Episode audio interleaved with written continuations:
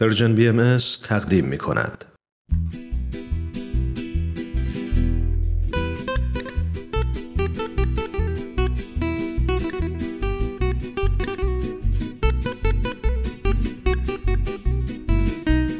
اتاق مشاوره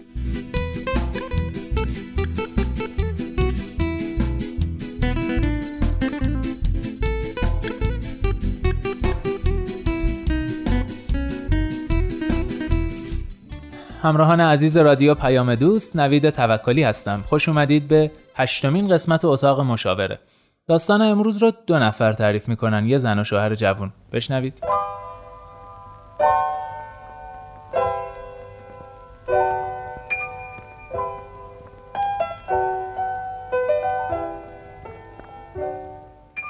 من و همسرم یه سال ازدواج کردیم. زندگی راحت و آرومی داریم و همدیگر رو خیلی دوست داریم. اما این دلیل نمیشه که مشکلی نداشته باشیم. همسر من قبل از ازدواج با یکی از دوستای برادرش رابطه نزدیکی داشت اما به دلایل مختلف اون رابطه شکل نگرفت و اونا با هم ازدواج نکردن اما بعد از دو سه ماه ما با هم آشنا شدیم و ازدواج کردیم به نظر من همسرم هنوز تو فکر رابطه قبلیشه. اون همیشه در حال فکر کردنه همیشه ساکته. حتی هنوز عکسای دوست برادرش رو نگه داشته. من تو فکر می‌کنم همسرم در خیالش با او معاشقه می‌کنه. این مسئله خیلی رو زندگی ما سایه انداخته و رابطمون رو سرد کرده و داره باعث نابودیش میشه. همسرم اشتباه می‌کنه. من خیلی دوستش دارم. زندگی الانم هم دوست دارم. ولی به هر حال من از رابطه قبلیم ضربه دیدم و نتونستم به شرایط عادی برگردم. الانم نمی‌دونم چی کار کنم که فراموش کنم.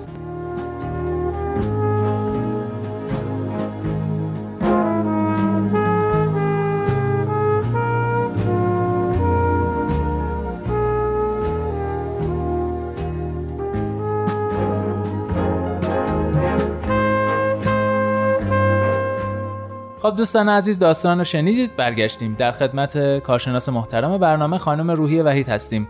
خانم وحید نظرتون رو بفرمایید. خیلی متشکر همیشه سعی می‌کنم خیلی سریح و واضح مطلب رو بگم چون وقتمون هم کمه.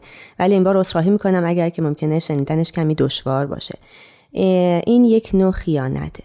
چون درست در لحظه ای که همسرتون صمیمانه در کنار شماست و به شما عشق میورزه. شما در ذهنتون با کس دیگه ای خلوت می‌کنید. یا خاطره و مهر دیگری شما رو گرم می‌کنه نه حضور و مهر همسرتون. چه انتظاری دارین؟ اگر که همسرتون این کار رو انجام می‌داد و شما متوجه این حالت می‌شدین چه انتظاری داشتید؟ بهش می‌گفتین که خب عزیزم اصلا ایرادی نداره تو نگران نباش هر کسی تو ذهنت یا قلبت هست باشه. برای من ایرادی نداره دست منو بگیر به چشمای من نگاه کن ولی رو تو ذهنت تجسم کن. یعنی آیا واقعا شما حاضر بودید این کار رو بکنین ما گاهی بهتر از دیگران و به شدت خودمون رو گول می‌زنیم. یکم باید انصاف داشت. ما قبل از اینکه یک رابطه عاطفی رو تموم کنیم پایان بدیم نباید وارد رابطه دیگری بشیم. یعنی در عین حال انگار داریم دو تا رابطه رو با هم همزمان پیش می‌بریم و این اسم دیگه غیر از خیانت نداره. همین که او در ذهن شما پررنگه و به یادش هستین. حالا خیلی هم اشتباه اگر که یادگاری از او داشته باشین عکس ها رو نگه داشته باشین نمی‌دونم کادوها و هدیه هایی رو نگه داشته باشین. این یعنی که برای شما تمام نشده و شما اجازه می‌دید که تمام هم نشه. نگهش داشتید. حتی شاید این حدس رو می‌زنم که برای فرار از اون خاطره ای که حالا دردناک تموم شده اونجور که دلتون می‌خواسته پیش نرفته و به سرانجامی نرسیده شما خیلی سریع وارد رابطه دوم شدین که اونو فراموش کنین. یعنی سریع تصمیم گرفتین و اجازه حتی رشد این عشق رو به همسرتون ندادین. به نوعی او رو فریب دادید. از او استفاده ابزاری کردید. همه اینها در واقع جز اون نبایدهایی هست که یک بار صحبت کردیم. نباید در رابطه اینطور باشه. همسر شما وسیله نیست. همسر شما برای اینکه بیاد گذشته شما رو التیام بده و درمان بکنه با شما ازدواج نکرده و شما در عین حال نمی‌تونید که با چند نفر در ارتباط باشید. چه واقعی و فیزیکی چه حتی ذهنی و خیالی. و گاهی وقتا این صحنه سازی ها این تخیل ها خیلی هم قدرت پیدا می‌کنه و روی احساس شما روی رابطه شما قطعا تاثیر می‌گذاره. دیگه در کنار همسرتون به طور واقعی خوشحال نیستین. این صد درصد غلطه و باید حتما سریعا ختم بشه. می‌تونید که کمک حرفه‌ای بگیرید به مشاور مراجعه بکنید و به هر حال قبل از اینکه کانون خانوادگیتون بیش از این از هم بپاشه اون رو جمع بکنید و یک سویش بکنید. خیلی ممنون.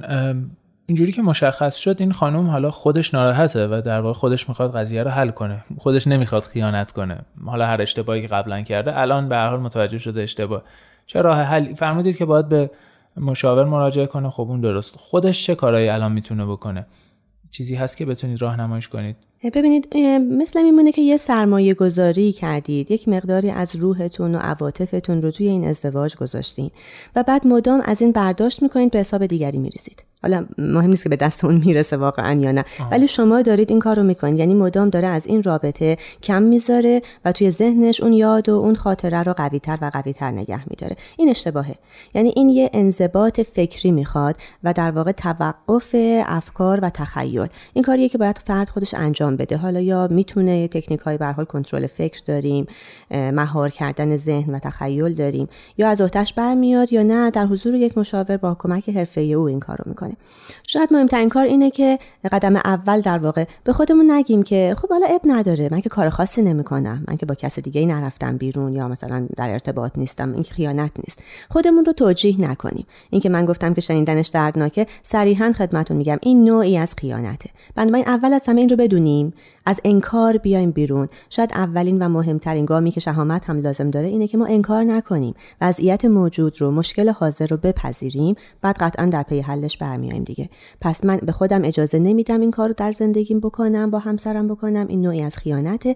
هر بار که این فکر این یاد به ذهن من میاد خودم رو متوقف می‌کنم و سریعا خودم رو سرگرم یه کاری می‌کنم یا بیشتر و مهمتر از اون یه خاطره دلپذیر یه مهر یه عشق یه لحظه خوشی رو با همسر فعلیم به خاطر میارم و اون رو در واقع تو ذهنم ملکه می‌کنم که بتونم کم کم اون فکر رو بریزم دور و این یکی رو جایگزین کنم و قدرت بدم. بسیار خوب.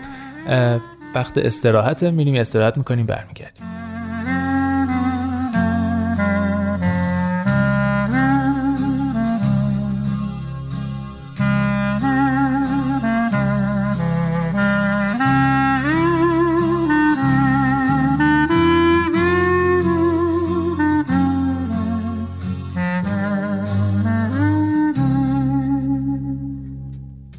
خب خانم وحید سوالی که الان به ذهنم میاد اینه که فرد مقابل یعنی حالا در این کیس شوهر چه کاری می‌تونه بکنه چه کمکی می‌تونه بکنه و چه نقشی داره در این قضیه؟ مرسی که پرسیدی. قطعا می‌تونه خیلی موثر باشه. ببینید این اولین گامی که تاکید کردم که فرد انکار نکنه و به خودش اجازه نده که من مجازم تو فکرم حالا اتفاق خاصی نمیفته هر کار دلم می‌خواد می‌کنم به هر کی می‌خوام فکر می‌کنم. یعنی باور بکنه که این کار اشتباهه چرا که رابطهش رو با همسرش به سردی میکشونه و کم کم میل جنسیش از بین میره. این آدم رو در واقع دوست نداره عادی میشه خونسا میشه و نهایتا منزجر میشه. پس اگر این رو بپذیره شروع می‌کنه بستن فکرش و تلاش برای گرم کردن کانون زندگیش و بیشتر کردن عشقش به همسر فعلش این پروسه وقتی که شروع میشه بسیار حمایت همسرش رو میطلبه. یعنی نقش مرد اینجا شاید پررنگ تره که به او ثابت بکنه که در کنارت هستم حمایتت می‌کنم دوستت دارم و خوشحالم از اینکه حالا اگر یه چند درصدی هم با من نبودی از حالا بعد تمام و کمال توی این زندگی و با من همراهی. این حمایت رو اگر نشون بده قطعا سریعتر برمیگرده به وضعیت خوب و مناسب زندگی. به نظر شما این قضیه طبیعی نیست؟ برای هر کسی یعنی پیش نمیاد؟ گاهی هر از گاهی ما فکر نمی کنیم به کس دیگه دوستی دیگه ای که قبلا داشتیم یا نه؟ بر هر شرایط غیر طبیعی از نظر شما. ببینید این فرار ذهن یا گاه و بیگاه جرقه زدنهای تخیلی انقدر مهم نیست. الان داریم از یه شرکت فعالانه در خیال پردازی جنسی صحبت می‌کنیم. و بعد هم دامن زدن به اون موجه دونستن اون که حالا مگه چی شده چیکار کردم می‌تونم این کارو بکنم. این هر از گاهی حالا مثلا ممکنه که آدم ها تجربه کنن که شاید یه هنرپیشه ای رو حالا یه ایدئالی رو یه کسی رو توی ذهنشون مثلا ممکنه که داشته باشن و یه احساس نسبت بهش داشته باشن. ولی اینکه مداوم باشه ثابت باشه و لحظه به لحظه از قوای زناشویی من در واقع کم بکنه و از زندگی من برای دیگری و جای دیگه مایه بگذاره اشتباهه. باید انضباط فکری به خودمون بدیم با خودمون رو راست باشیم. اگر اون فرد انقدر خوب و عالی بود و انقدر عاشقش بودیم خب چرا الان در کنارش نیستیم؟ چرا پیش ما نیست. پس قطعا یه مشکلاتی بوده یا به این خوبی هم که فکر می‌کنیم نبوده. این کمالی که الان تخیل من داره به اون آدم میده درش وجود نداشته. به این سوال که به دقت پاسخ بدیم شاید بتونیم بهتر واقعیت رو ببینیم و اون رو جایگزین کنیم. خانم وحید اگر اون رابطه که به سرانجام نرسیده دلیلش مرگ طرف مقابل بوده باشه چی؟ خیلی سوال خوبی پرسیدی. مرسی نوید جان. این در واقع یه تراماست یه بحرانه یه اتفاق ناگواره که برای فردی پیش میاد که مشوقش رو از دست میده. به خاطر مرگ. بله. این قطعا یه دوران التیام می‌خواد. این ضربه خیلی اساسی تر و ناگوارتر از این حرفاست که تو بلا فاصله وارد رابطه بعدی بشی. یعنی باید به خودت این فرصت رو بدی که به اندازه کافی سوگواری بکنی اشک بریزی با غم خودت در واقع کنار بیای حل و فصلش بکنی و نهایتا به عنوان خاطره یک عزیزی که همیشه عزیزه ولی بایگانیش کنی. در واقع از حضورش در ذهن فعال و هوشیارت کم و کم و کمتر بکنی و بفرستشون رو توی خاطرات قدیمت.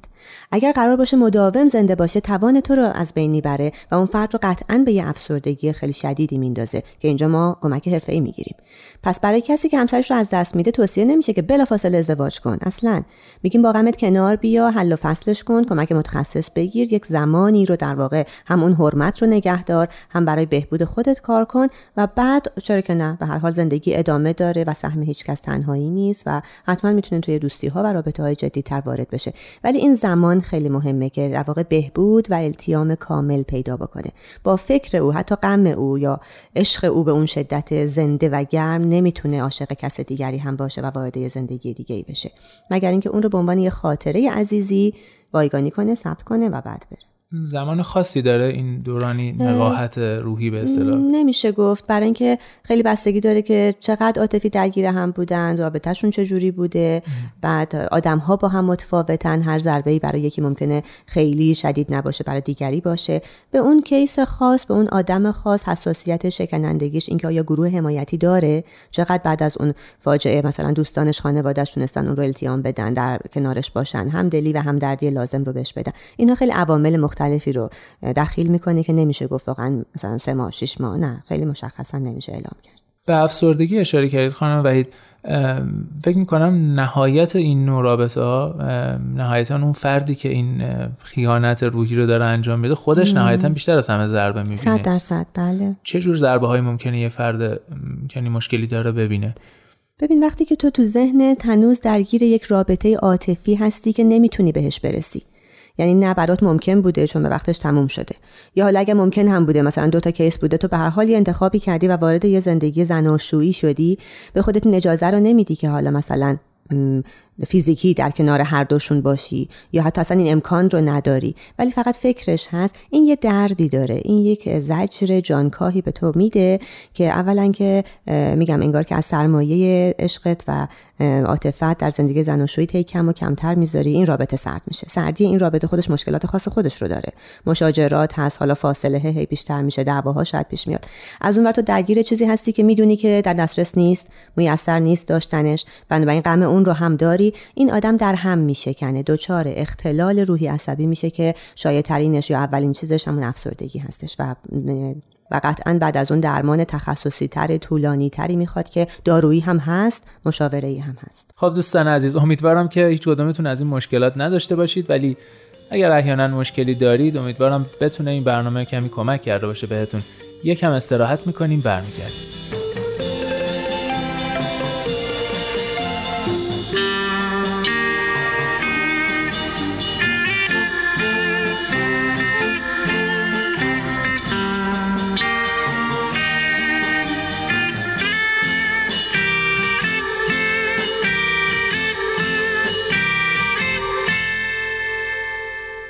دوستان عزیز همچنان با هشتمین قسمت اتاق مشاوره در خدمت شما هستیم. من نوید توکلی هستم.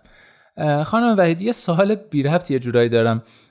چون فکر می‌کنم بحثمون در مورد این مشکل خاص تموم شده. در مورد این کیس خاص دو نفر یعنی زن و شوهر با هم مراجعه کرده بودن. اصولا برای مشکلات اینچنینی مشکلات به خصوص زناشویی توصیه شما اینه که فرد افراد تک تک مراجعه کنن یا با هم مراجعه کنن.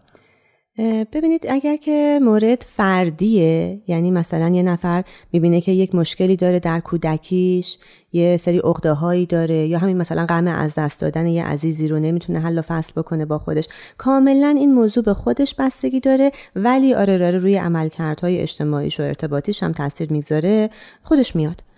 تنها میاد دفتر مشاوره. یا اگر یه چیز خاصیه که اتفاقا نمی‌خواد که در جلوی همسرش حتی مثلا اون رو باز بگه. یادم کیسی داشتیم که مثلا آزار جنسی در کودکی دیده بود. شاید دلش نمی‌خواد این رو مثلا به وضوح و لحظه به لحظه با اون تداعی هایی که توی دفتر مشاوره اتفاق میفته در حضور همسرش انجام بده. این آدم ها تنها میان. ولی وقتی که مثل این مورد دامنه مشکل به خانواده رسیده یعنی همسر شما آگاه شده فهمیده یه سردی حس می‌کنه مشکلی رو در واقع متوجه هست خیلی خوبه که هر دو با هم بیان که هر کسی از احساس خودش بگه از زاویه دید خودش مشکل رو در واقع باز بکنه. اونجا حالا دیگه به صلاح دید مشاور میشه که تایم رو تقسیم کرد.